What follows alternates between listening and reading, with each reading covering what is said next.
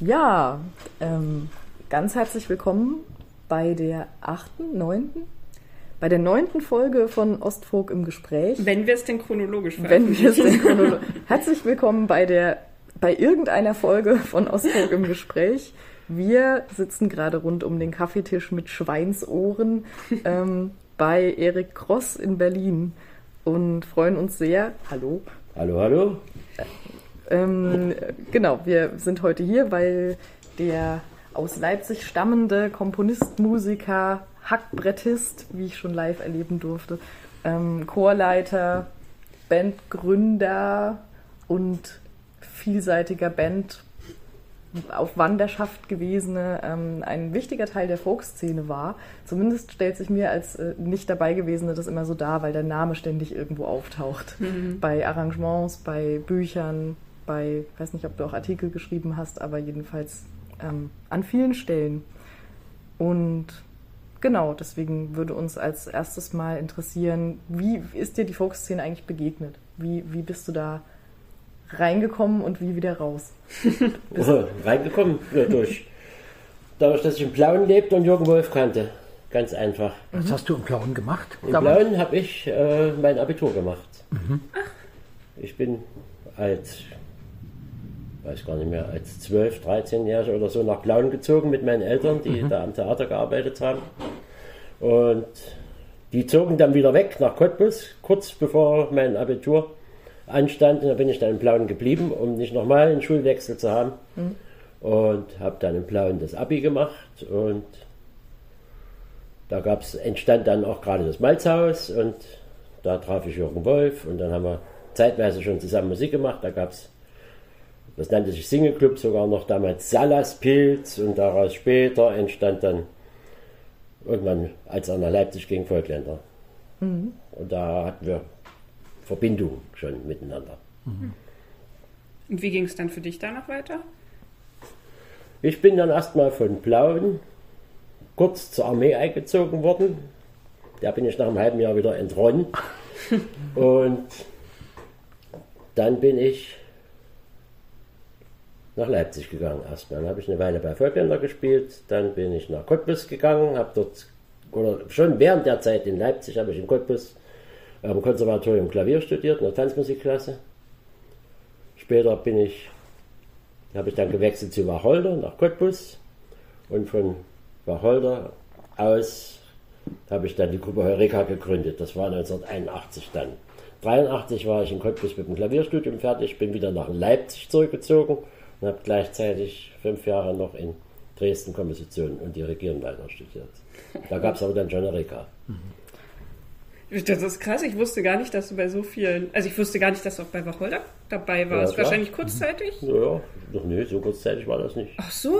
Oh, ich weiß nicht, ein Jahr bestimmt. Krass. Noch. Wahrscheinlich. In der Zeit, nicht. wo ich dabei war, haben die ihre vorläufige Pappe gemacht. Mhm. Bis dahin waren sie Amateurgruppe. Mhm. Wahrscheinlich einfach nicht in der Zeit, in der sie die Platte aufgenommen haben. Ne? Die Platte kam später. Ja. Da war ich gerade mhm. weg, als die Platte gemacht wurde. Ah. ähm, das ist, klingt ganz schön vielfältig.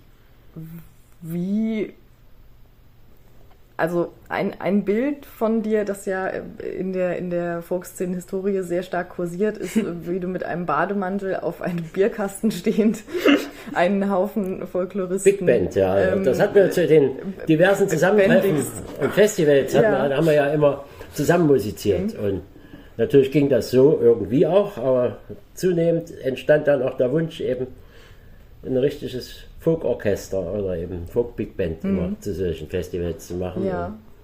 Da wurde dann, und das muss dann, wenn dann 40 Leute zusammen spielen sollen, muss es ja doch einer leiten. Das geht doch nicht mhm. bei einer Demokratie, die mhm. ansonsten in äh, Folkbands ja mehr herrscht als in anderen äh, Musikvereinigungen. Äh, mit 40 Leuten ist aus mit Demokratie, das geht dann nicht mehr. Mhm. Da muss dann doch einer Sagen haben. Und wie, wie kamst du zu der Ehre, da das, das Sagen haben zu dürfen oder das, ergab das Sagen haben zu müssen? Das ergab sich automatisch mehr oder weniger, weil ich mhm. gerade sowieso Dirigieren studierte und mhm. ich war der, der es vom Handwerklichen her konnte, ohne ah. viel Aufwand. Also du warst im Prinzip in der Folkszene auch einer der wenigen, die das studiert hatten in dem Umfang oder wie würdest du das Naja, das hat, ja, ich war einer von denen in der Volksszene, die, die vernünftig oder platzsicher Noten lesen konnten. Und, es waren nicht so viele, glaube ich. Und dann, ja, es gab schon einige, aber es gab auch viele, die konnten eben nicht so Noten lesen oder nur ein bisschen. Und äh, naja, und dann bei einem Kompositionsstudium, da weißt du auch, wie jeder Ton auf jedem Instrument gegriffen wird nach einer Weile. Das mhm. weiß ich auf der Geige mhm. genauso wie auf dem hm. Fagott. Mhm. Das weiß sonst ein normaler Instrumentalist nicht, der muss das auch nicht wissen. Für den ist das nicht hm. interessant, wie man ein E2 auf dem Fagott greift. Das ist, ist hm. jedem anderen egal. Dass das der höchste Ton ist, den man gerade noch rauskriegt, interessiert eine Flöte nicht. Für die ist das kein hoher Ton. Aber ein Komponist sollte das wissen, wenn er ein vernünftiger Komponist werden will. Ähm, warte, um uns mal auf der Timeline zu verorten, Hectic Drive Big Band war, hat 81? sie zum ersten Mal Folkwerkstatt 81? 81? 81. Nur für unsere Zuhörerinnen und Zuhörer, dass sie die mentale Zeitlinie vor Augen Das kann haben. ungefähr sein, ja, ja. Schaut ja. auch auf unserem YouTube-Kanal gerne das Video, äh, also dieses, Gibt's da eins? Den, den, Ausschnitt. Es gibt so einen Live-Ausschnitt. Ja, Hectic zwei, Drive. Wer zwei kleine... Das haben die in Berlin aufgenommen, im, im Juni. Im HDOT, HDOT. Mhm. Aha, gucke an. Genau, also wenn ihr wissen wollt, wie das äh, klingt, hört es. Es gab ja nur die beiden an. Auftritte. Genau, und da wollte ich gerade auch fragen, warum, äh, das, das hatte, war ja eine sehr kurzlebige Angelegenheit, diese Hectic Drive Big Band. Warum? Das weiß ich auch nicht mehr genau.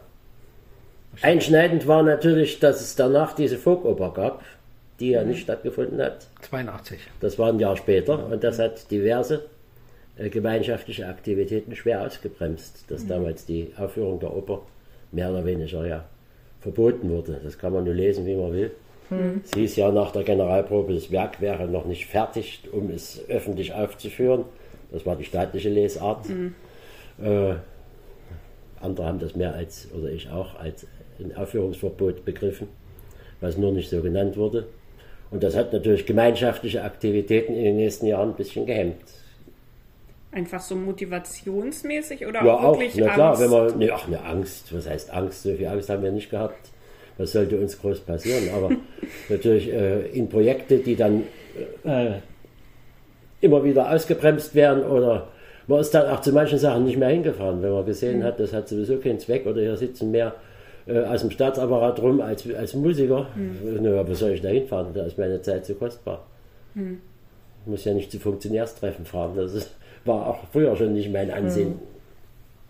Also würdest du sagen, dass mit dem Verbot ähm, der Folkoper wirklich so eine kleine Zeitenwende für Das war eine Zäsur auf alle Fälle. War, also dass sie dann auch wirklich gedacht haben, okay, auch auf dem Wege und in der Subtilität ist irgendwie nicht mehr viel zu machen? Oh, weiß, so, so ganz genau weiß ich es nicht. Auf alle Fälle war es eine Zäsur, dass man in, den, in diese Treffen und in diese Folkfeste nicht mehr solche dadurch, dass es zunehmend mehr inhaltlich kontrolliert wurde, hat man nicht mehr so viel Interesse dran gehabt. Also zumindest ich nicht. Mhm. Wollen wir vielleicht nochmal, weil wir haben bisher über die Folkoper noch gar nicht, auch in den Podcast-Folgen so ein bisschen geredet, vielleicht das nochmal ein bisschen detaillierter auch umreißen, was denn da, für die, die noch nie was davon gehört haben, ähm, was denn da genau passiert ist? Ja, gut, wie, wie, wie macht man das am besten? Es gibt äh, von den Gebrüdern Grimm, ein aufgezeichnetes Märchen, die haben ja Märchen gesammelt und da gibt es ein Märchen, das heißt Die Boten des Todes. Und da geht es eigentlich darum, dass sich jemand beschwert, dass ihn der Tod abholen will, ohne dass er ihm vorher Bescheid gesagt hat. Und dann sagt der Tod, nee, das stimmt aber nicht, ich habe dir doch die und die Krankheit geschickt und da hättest du doch merken müssen, dass das Leben endlich ist und das war doch schon die Vorwarnung. Und ich habe dir den Schlaf geschickt, das ist schon äh, die eine Vorstufe des Todes und so weiter. Und in, der, in, der, in dieser Folkoper äh, gibt es dazu Analogien, wo ein Folklorist äh, zunehmend korrumpiert wird oder äh, zum Unterhaltungskünstler wird und wo also die Frage steht, es wird gar nicht richtig beantwortet, äh, was ist noch, was ist Volksmusik, was ist äh, Auftrittsmusik, was ist inhaltlich kontrolliert, inwieweit ist das dann auch mit dem Mitsingen und Mitgrölen und so weiter. Mhm. Darauf gibt es keine Antworten, aber es werden solche Fragen gestellt. Also zwischen, äh, sagen wir mal, unabhängigen Individualismus und äh, Kulturbetrieb, sagen wir mhm. mal so. Und die Frage zu stellen war schon nicht besonders erwünscht, offensichtlich. Mhm. Und du hattest die musikalische Leitung Genau, ne, ich habe hab im Wesentlichen für die Musik, das waren ja fast alles irgendwelche Volksmelodien, die mhm. irgendwie bearbeitet waren und die mit zum Teil neuen Texten versehen waren von Jürgen Wolf und Dieter Beckert meistens. Mhm. Und äh, ja, ne, ich habe das dann musikalisch so instrumentiert, dass wir das in dieser Folkbesetzung gut spielen können. Mhm. Was waren da für Lieder mit dabei? Ich weiß nur von, äh, wenn die Folkloristen tanzen, war ja. Ah, das da müsste ich nachgucken, ich weiß, die auch. Wiedele Wedele war, glaube ich, dabei. Hm? Wiedele Wedele war, Ja, auch, aber ja, war auch noch. Ich glaube, der Schnitter war noch dabei. Das würde jetzt, ja, Sinn Mit dem Tod. Und ja. Ich glaube, ich weiß es nicht mehr, ich müsste das raussuchen. Mhm. Und äh, ich glaube, also inhaltlich federführend war doch auf jeden Fall auch Dieter Beckert. Also ich versuche jetzt bloß noch mal ein bisschen ja, zu rekapitulieren. Ja, aber, aber natürlich Beckert und, und Wolf, ja. klar, mhm. natürlich. Also, und wie gesagt, ich habe mich da im Wesentlichen um die Musik gekümmert. Also wir drei. Aber es ja waren mehrere noch beteiligt. Es gab ja auch einen Chor. Ja, natürlich. Es gab, ah, es gab, ja, wie sich das gehört. Ne? Also es, es, gab Solisten, Chor und Orchester. Wie viele Leute ne? waren denn das? Also da waren bestimmt 60 Leute 50, beschäftigt. 60 Leute würde ich mal. Ja. Und dann alle zusammenzählen. Hm. Und dann habt ihr das so über Monate nee, einstudiert? eben nicht. ja, schön wäre es gewesen, das wäre ja klasse gewesen. Dann wären wir auf künstlerisch anderem Niveau gelandet. Nee, nee, das musste innerhalb von wenigen Tagen mal auf die, auf die Schnelle zusammengehauen werden. Aha. Dafür ging es relativ gut, also zumindest die Generalprobe. Hm. Man hätte da war gar nicht sicher, ob wir heil durchkommen, weil so wenig Probenzeit war. Aber, mhm. Aber und, und, so viel Aufregung rundherum, ob es überhaupt noch stattfinden darf und was und ob der Text drin bleiben darf und ob man den lieber wieder rausnimmt, damit es dann mhm. doch durchkommt und mhm. ähnliche Sachen. Also äh, genug, äh, gab genug äh, Dinge, die eigentlich mit künstlerischen Fragen nichts zu tun hatten und nur gestört haben. Äh, aber dafür ist sogar die Generalprobe noch ganz gut gelaufen, erinnere ich mich dunkel. Aber, aber warum, warum war das so? So ein hektisches Projekt?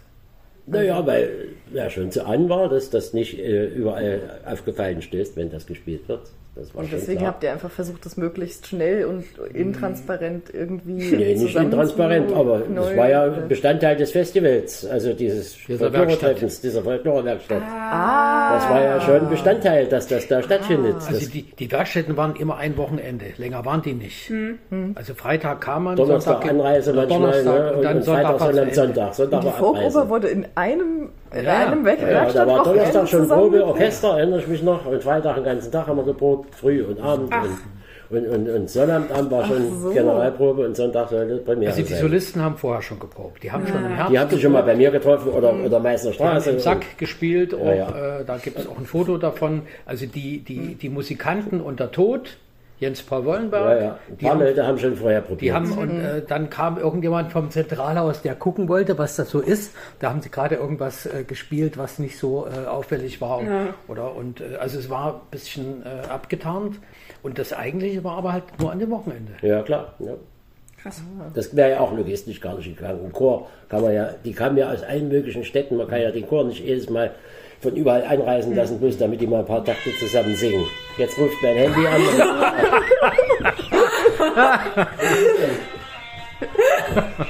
ja krass. Das war immer drin.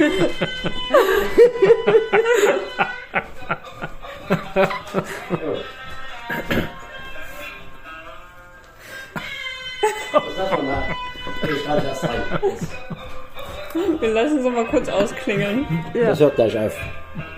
Das ist mein Klingelton, selbst zusammengesetzt. Das ist eine tibetanische Kurzknochentrompete, wird aus dem Ellbogen hergestellt.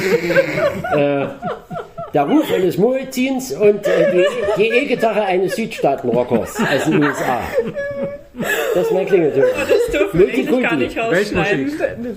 Das ist Weltmusik. Das ist richtig Stellst du auch individualisierte Klingeltöne her? Weil da würde ich mir gerne auch mal was von nee, dir komponieren das, die lassen. Die Zeit habe ich nicht. Nee, nee. Das könnte ich zwar, aber ich die Zeit habe ich nicht. ja, okay. Da wird es immer in der S-Bahn Mucksmäuschen. Jetzt mein Handy klingelt. Du kannst dir vorstellen, was da los ist der S-Bahn. Alle gucken. Manche rücken auch ein bisschen weg, wegen dem Muezzin, der da ja. auf Arabisch irgendwie zum Gebet ruft. Und du müsstest dann Denken Sie, er hat womöglich einen Rucksack mit einem Sprengsatz drin. Und du müsstest dann in die Luft gucken, als ob sich nicht angeht. Ich tue auch nicht weiter. Ich gehe jetzt rannehmen. Wenn. Okay, wo waren wir? Schön. Wir waren Burgoper. Burgoper. Ja. ja, also viel gebrockt haben wir ja nicht. Also die Solisten ja. schon und, und, auch so ein bisschen instrumental, aber ansonsten musste das an dem Wochenende passieren. Mhm. Und dann durftet ihr es nicht aufführen? Nee. nee. Wie wurde euch diese Nachricht überbracht? Warst du da dabei?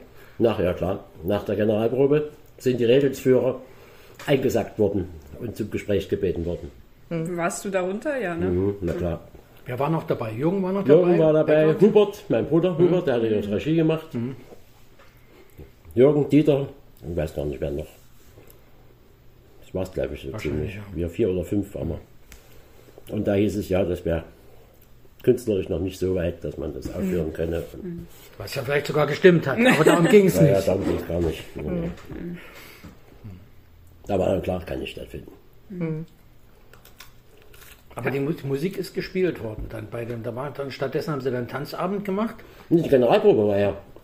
Ja, die Generalprobe. Da durften übrigens auch nicht mehr alle rein. Da haben sie dann, im Saal, wer nicht im Saal Das habe ich aber gar nicht so rein. mitgekriegt, weil ich habe mit dem Orchester, mit ja. einem anderen ich habe da nur zugetragen bekommen von Hanni Bode, von der Rundfunkredakteurin, die das übrigens mitgeschnitten hat, die Generalprobe. Ich weiß aber nicht, ob sie den hat, den Mitschnitt. Noch. Das war also uraltes Rundfunkding. Dass sie mitgeschnitten hat? Die hat mitgeschnitten, hat sie okay. mir auch noch erzählt, dass sie mitgeschnitten hat. Okay, dann muss ich mal fragen. Und die erzählte mir, sie haben dann Leute nicht reingelassen, mhm. die eigentlich Teilnehmer der Werkstatt waren. Peter Eichler ist nicht reingelassen. So? also, aber ist gar, ich habe es immer mir so vorgestellt, dass wirklich nur die ähm, Offiziellen im Saal saßen und sonst gar niemand nee, rein durfte. Das nee, waren nee. auch Werkstattteilnehmer. Ah, okay. Das war ja gar nicht möglich, weil drei Viertel der Werkstattteilnehmer haben ja an der Oper mitgewirkt. Ja, ja. okay. Die die, das waren ja alles Mitwirkende. Mhm. Und ein Viertel waren vielleicht nicht Mitwirkende. Mhm. Denn zu der Werkstatt sind vielleicht 80 Leute gekommen und 60 haben bei der Oper mitgemacht. Also was soll da groß. Und aber das haben, haben sie halt, und dann gab es natürlich, hatten immer welche noch ein paar Gäste oder so mit, mhm. und das haben sie mhm. versucht zu behindern, mhm. dass da nicht so viele drin sind, das nicht mhm. Mitkriegen macht natürlich Pfeffis aufregende Geschichte, wie er hinter einer Säule gestanden hat und noch die Generalprobe mitgehört hat. Ein bisschen. Ich dachte, es wäre so ein leerer Saal gewesen, nee, nee. nee, den wir spielen nee, mussten. Die Bühne war voll, trotzdem. Ah, okay. Aber standen halt auch welche draußen, die nicht reinkamen. Mhm. Oh. Unschön. Ja, das war krass. Man muss vielleicht dazu sagen noch, äh, diese Enttäuschung 82, dass die Oper nicht aufgeführt werden durfte, die hatte ja einen Vorgänger und das war das Friedrichswalde Festival 81 im Juli, was nicht stattfinden mhm. durfte. Das war so der erste Zack und dann kam die Oper hinterher. Mhm. Also das, da war irgendwie dann der Riemen runter. Na klar. Mhm. Man hat sich dann anders orientiert. Man hat sich halt gesagt, gut, auf der Strecke kann man nicht, mhm. kommt man nicht weiter und dann macht man es anders. Und was hast du dann gemacht? Naja, für uns hat sich, wir haben ja als Zorika unsere Konzerte gehabt. Dazu mhm. mussten wir, um die Konzerte zu bestreiten, mussten wir nicht zu dem Festival oder zur Werkstatt gehen. Mhm. Ja. Aber eben darauf weniger Wert gelegt und andere Sachen gemacht. Mhm. Also Was wir haben uns auf die Konzerte gekümmert. Mhm. Dann haben wir ja, wie gesagt, auch Sachen mit Tanz dann zusammen gemacht und immer mal im Ostblock irgendwo Konzerte gegeben. Mhm. Und so. Naja, was zu tun hat man auch so. Mhm. Was ist Heureka für eine Band? Wie seid ihr besetzt gewesen? Wie seid ihr heute besetzt? Und warum, warum sollten wir uns das anhören? Ja, das weiß ich nicht, ob man das anhören muss.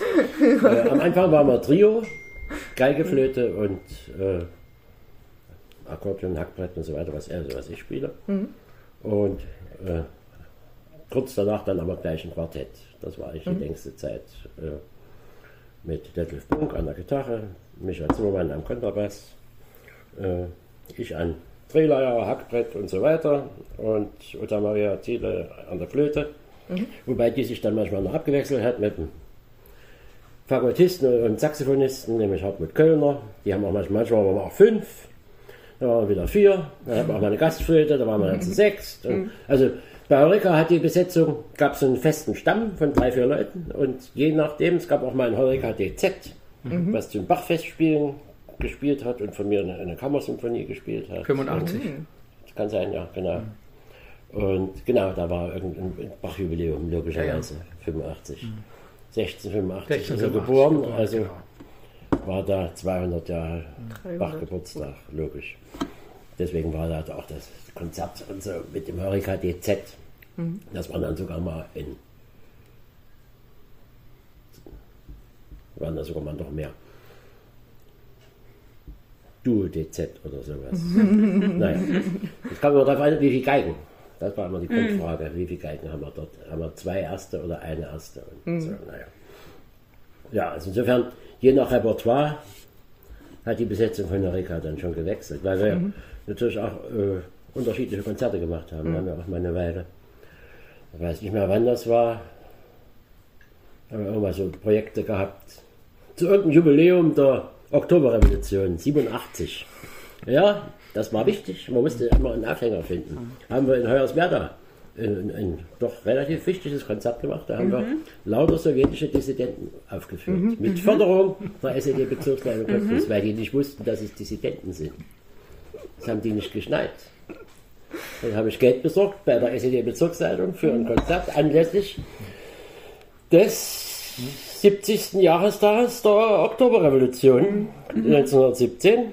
Und dann haben die ein paar tausend Euro ausgerückt. Ich konnte mir einen Haufen Musiker holen, Holle Eckert und so weiter. äh, gute äh, Solisten.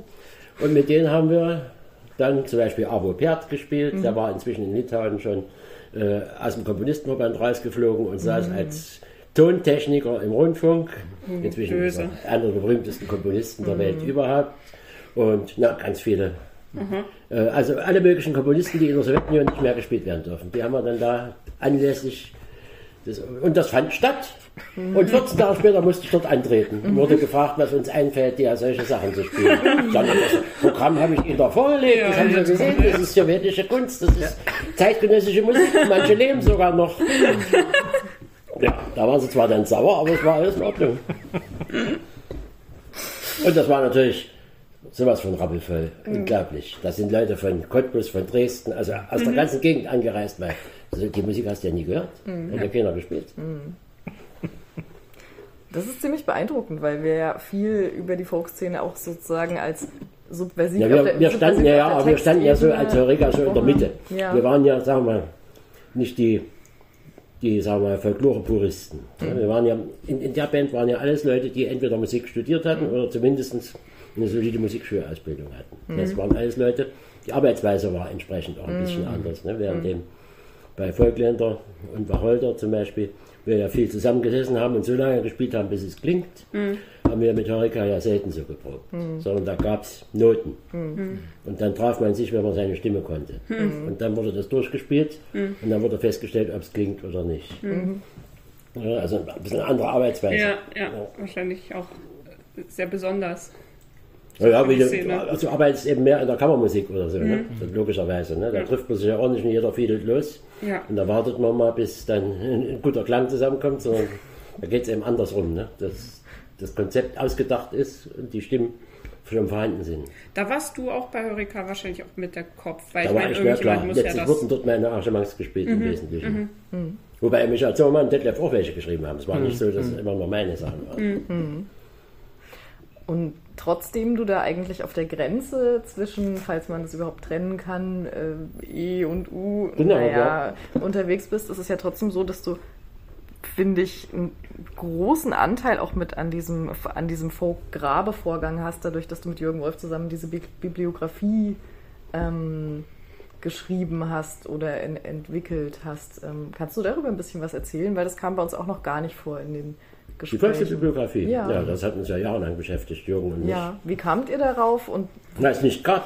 Wir, wir, haben uns hm. ja quasi in das Gebiet äh, wie so ein Wurm in, in, so ein Holz hineingefressen. Wir haben außen bei der Rinde angefangen, beim ersten Buch, haben hinten im Quellenverzeichnis geguckt, wo hatten der das her? Mhm. Ach, das müssen wir uns mal angucken, mhm. wo der das her hat. Sind wir zum nächsten, zur nächsten Quelle gelangt. Mhm. Und da haben wir das wieder so gemacht. Das heißt, wir haben von Quelle zu Quelle sind wir praktisch von der Gegenwart in die Vergangenheit geraten. Mhm. Und allmählich kriegt man natürlich im Laufe der Jahre, wenn man Lieder sammelt oder sich für bereits gesammelte Lieder äh, in irgendwelchen Archiven und Büchern interessiert, kriegt man natürlich einen gewissen Überblick, was es an Literatur gibt. Oder man kriegt erstmal die Ahnung, was man alles nicht wissen könnte. Mhm. Und das war dann der Anlass, dass wir gesagt haben, ja, und, und es gibt sowas nicht. Es gab keine Bibliografie zum deutschsprachigen Volkslied. Mhm.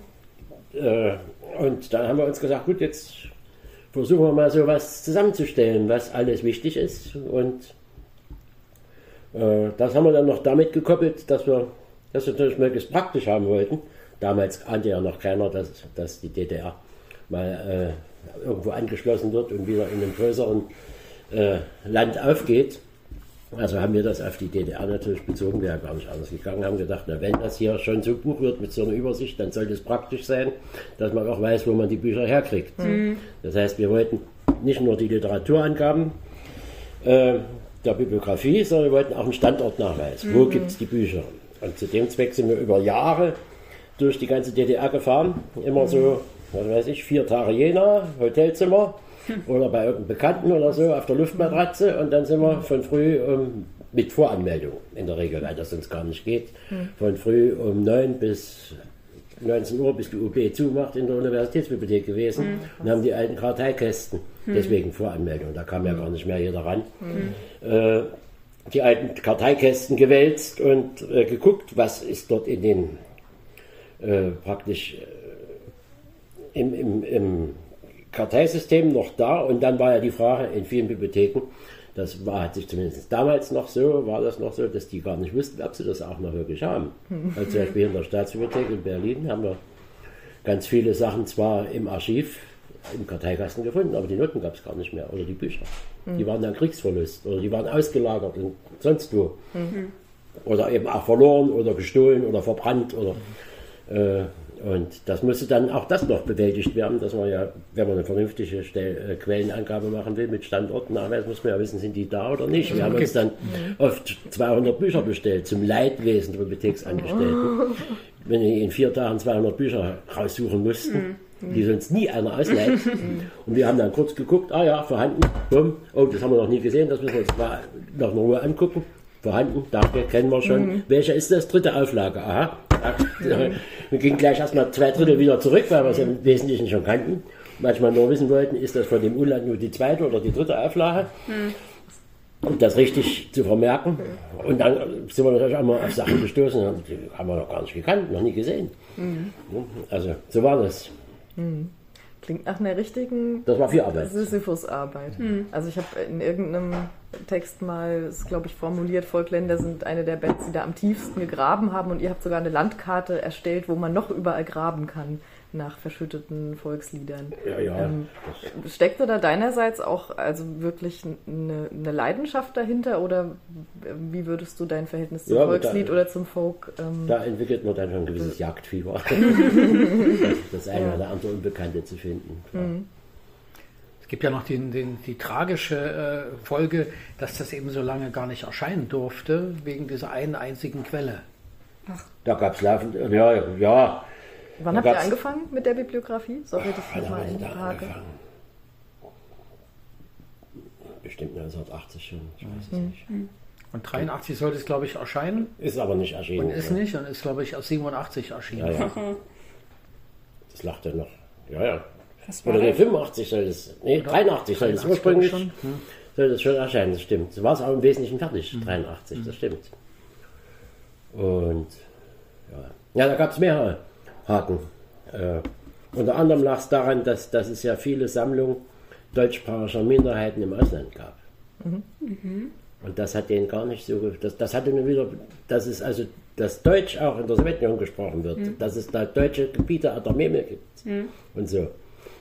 Und gleichzeitig gab es ja äh, in der Bundesrepublik relativ viel Vertriebenenverbände, die ihre, die Deutschland in die Grenzen vor, was weiß ich wann, vor 1933 wieder haben wollten. Und mhm.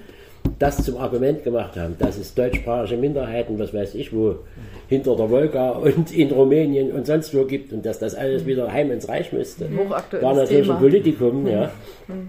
Und jetzt kommt so eine, so eine Bibliografie und da hat er staatstreue äh, Kleingeist gedacht, na, wenn das in der Bibliografie, ste Bibliografie steht, dass auch noch dort hinten Deutsch gesungen wird, na, das können wir jetzt nicht noch veröffentlichen. Mhm. Also, also ja. Sie haben das sozusagen als eine Aufforderung zum musikalischen Großdeutschtum gelesen und äh, deswegen ja, nicht durchgelassen. Mhm. Ja, also zumindest dass es womöglich ein Argument wäre. Also mhm. Keine Ahnung.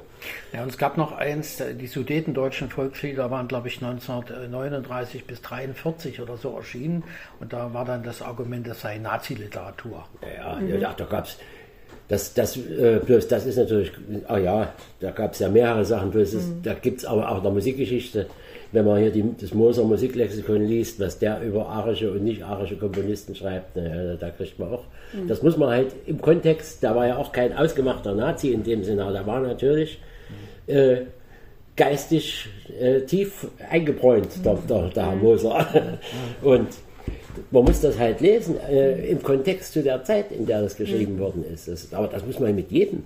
Das muss man auch machen, wenn man Heine-Gedichte liest. Da muss man auch gucken, in welcher Zeit hat er gelebt und warum hat er sich über den und jenen lustig gemacht. Und, äh, wenn man Literatur oder so aus der Zeit heraus löst und, und dann missverständlich interpretiert, das kann jeder. Also insofern war das eigentlich kein Argument. Hast du mit dieser Bibliografie dann selber auch viel gearbeitet?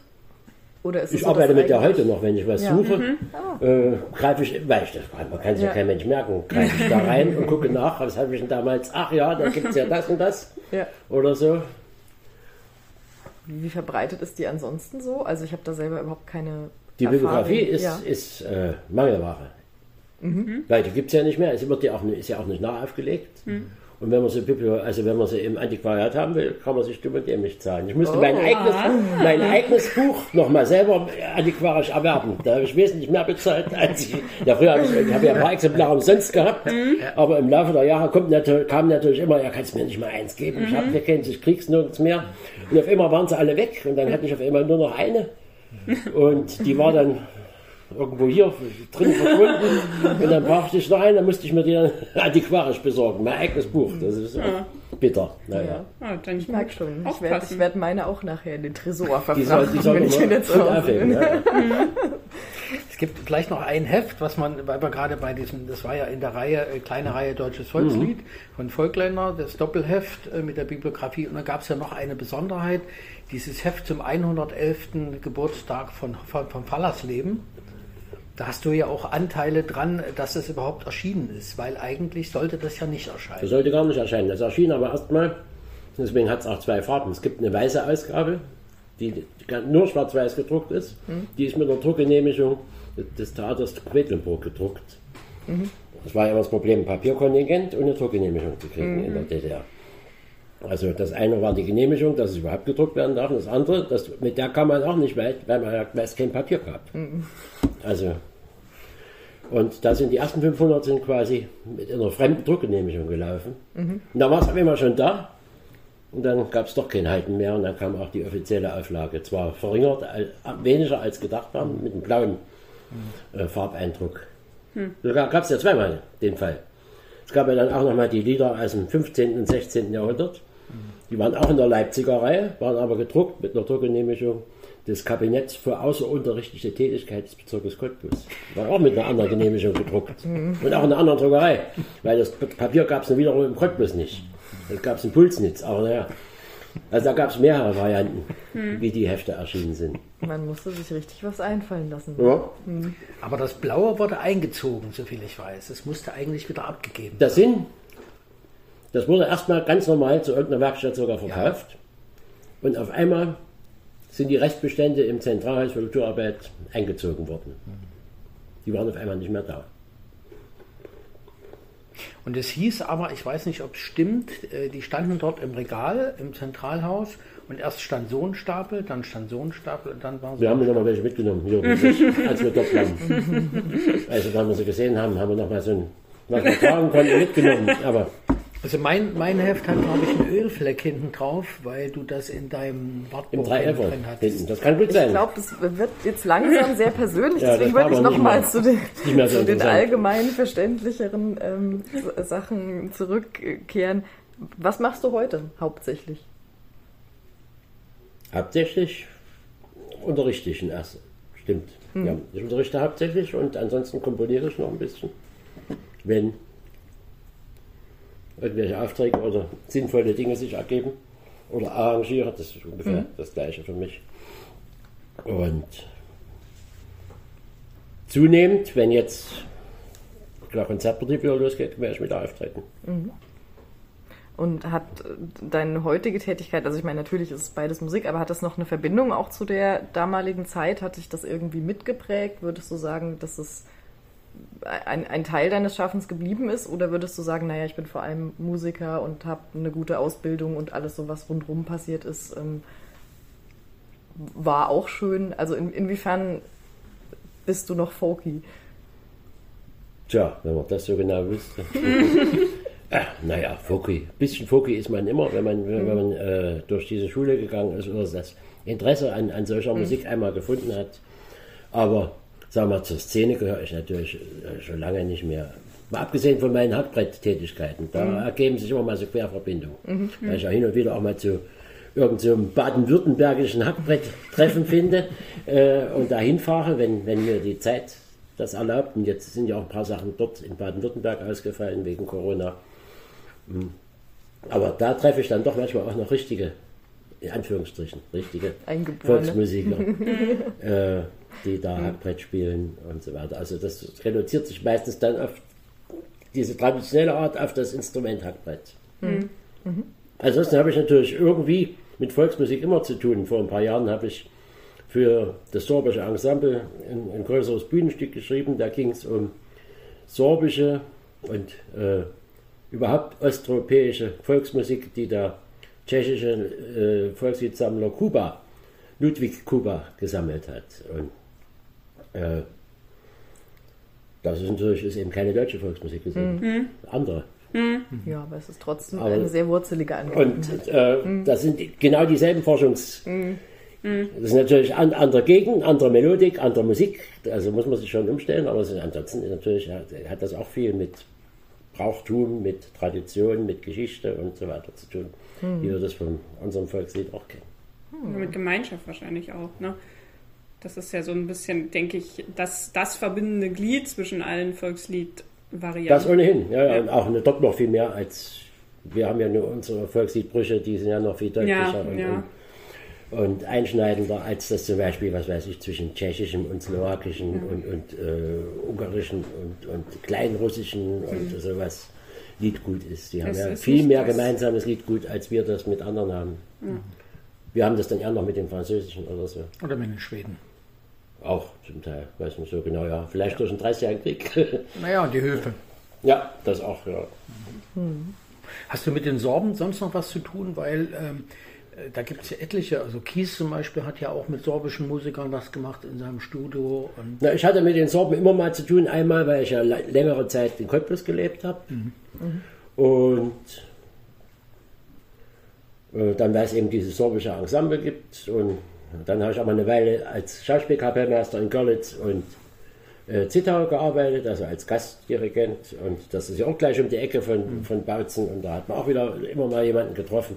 Ja, das, das ist ja, die Situation am sorbischen Ensemble ist ja instabil. Da wird alle drei Jahre der Intendant oder die Intendantin gestürzt und äh, die sind untereinander alle sehr verzankt und äh, obwohl die ja eigentlich als Minderheit zusammenhalten sollten, um, um dort eine Kultur, kulturelle Identität zu, zu erhalten, machen die das nicht, sondern äh, zwischen sorbischen Ensemble, der sogenannten Domovina, das ist die Organisation der, der Sorben, die da in, in, in der Lausitz leben, da gibt es ständig irgendwelche Reibereien und geltungsbedürftige und kulturpolitischen hin und her und da ist eine kontinuierliche Arbeit ist dort gar nicht denkbar.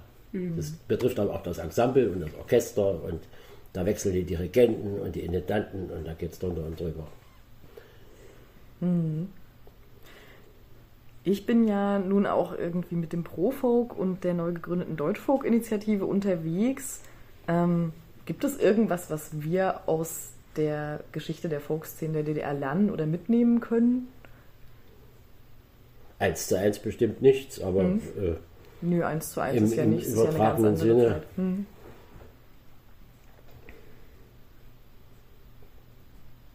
Mir fällt da jetzt nicht so, äh, als Rat fällt mir da nichts mhm. ein. Ne? Aber äh, ist ja auch okay. Macht so, wie es für euch richtig ist, ist auch immer ein valider Rat. Ja. Das, ist, das ist auch ein guter Rat. Ne? Ich meine, zeitweise hat, hat die äh, Folkmusik ja doch einen, einen, höheren Stellenwert gehabt, als man eigentlich gedacht hat in der mhm. DDR-Zeit. Das lag natürlich auch daran, dass äh, in, in dieser Zeit viele Dinge die man so geradeaus nicht sagen konnte, eben über dieses Volkslied und über den Deckmantel, dass es ja fortschrittliches Kulturgut ist, dann doch Sachen sagen konnte, die man sonst nicht so gesagt hat. Wenn mhm. also einer äh, nicht dafür war, dass es Wehrpflicht gibt, der konnte das äh, in einem äh, Antisoldatenlied aus dem 18. Jahrhundert mhm. gut sagen. Als aktuelles Statement zur NVA war das nicht so erwünscht, wenn man das gesagt hat auf der mhm. Bühne. Mhm. Und, äh, da hat das Volkslied natürlich mehr Aktualität bekommen, als ihm eigentlich zustand, gewissermaßen, ne? aufgrund der politischen Verhältnisse. Mhm. Und das ist eben heute nicht mehr so. Also mhm. insofern äh, muss man sich eher davor hüten, zu denken, dass Volkslied äh, immer noch diesen Stellenwert hat, den es in der besonderen Situation der DDR hatte. Den hat es nicht. Mhm. Wie überhaupt, das ist ja mehr eine grundsätzliche Frage, das ist eigentlich gar nicht nur eine Frage nach Volksmusik. Nach Welche Tradition. Stellung wird Musik mhm. in Zukunft in unserem Leben überhaupt noch haben? Mhm. Das ist eher die Frage für mich. Weil äh, ich erlebe ja, dass es immer, äh, sagen wir mal, für selbst musizierte, also nicht technisch generierte Musik immer weniger Raum gibt. Mhm. Und ich sehe äh, in der Entwicklung der nachfolgenden Generation, dass viele ja schon Instrumente gar nicht mehr kennen. Wer weiß heute noch von, von Zehnjährigen, was eine Oboe ist und was ein Fagott ist. Das wissen die nicht mehr. Oder gar ein Hackbrett. Ja, na gut, ein Hackbrett, aber das nehme ich ja keinem übel, das muss man nicht unbedingt wissen. Das würde ich nicht zur Allgemeinbildung zählen, aber wenn man eine Flöte von einer Oboe nicht unterscheiden kann oder eine Geige nicht von, was weiß ich. Äh, also, zunehmend äh, spielt äh, Live-Musik eine geringere Rolle. Mhm. Und würdest Allgemein. du sagen, das ist einfach der Lauf der Dinge oder lasst uns dagegen ankämpfen oder ja, das, also, ist, Frage von, ist eine, das ist eine mhm. komplexe Frage. Musikalische Bildung, welche mhm. Rolle spielt das in der Schule? Mhm. Äh, was spielt, welche Rolle spielt das im Elternhaus? Und das mhm. setzt sich ja fort. Wenn die mhm. Eltern weniger musikalisch gebildet und interessiert sind, werden die Kinder noch weniger. Und wenn das Schulsystem das nicht weiter vermittelt, dann ist es natürlich noch problematischer. Und es gibt ja äh, nun von allen möglichen äh, Welt- und Bildungskulturverbänden gibt es ja da schon Alarmsignale. Das betrifft ja auch nicht nur Deutschland, betrifft mhm. ja ganz viele Länder. Mhm. Oder überhaupt die sogenannte entwickelte westliche Welt mhm. betrifft das besonders, dass immer weniger das Musikleben mhm. äh, relevant ist überhaupt mhm. im Zusammenleben und ersetzt wird durch andere Dinge. Wie finden wir von diesen gelassen klingenden kulturpessimistischen Tönen jetzt einen weniger deprimierenden Abschluss für dieses Gespräch. Ich Helene, find, hilf mir. Ich finde, man kann das auch einfach mal so. Ich meine, Gott muss ja nicht alles fröhlich enden, ne? Nö, also ist, ja vielleicht, ist ja vielleicht auch einfach schön, wenn wir ich alle. Ich würde das jetzt auch einfach für mich positiv mhm. interpretieren und sagen, ja, lass uns dagegen ankämpfen. Ob du mir das jetzt damit sagen wolltest, dass. Ähm, ja, aber das kann man ja ruhig so sehen. Natürlich, jeder, der musiziert, sollte so gut wie möglich musizieren und so weltoffen und interessiert. Das ja. ist wie in allem. Mhm. Äh, wer vorangeht und das gut macht, mhm. ist anderen, für andere eine Freude und Ansporn. Mhm. Das ja, ja. Schnell auf den roten Knopf drücken. Vielen Dank fürs äh, Zuhören bis hierhin. Danke an Helene und Wolfgang und Erik Kross und an mich. Peggy. genau. und in diesem Sinne, schaut euch an, was ein Hackbrett ist und probiert es am besten mal aus. Bis zur nächsten Folge. Tschüss.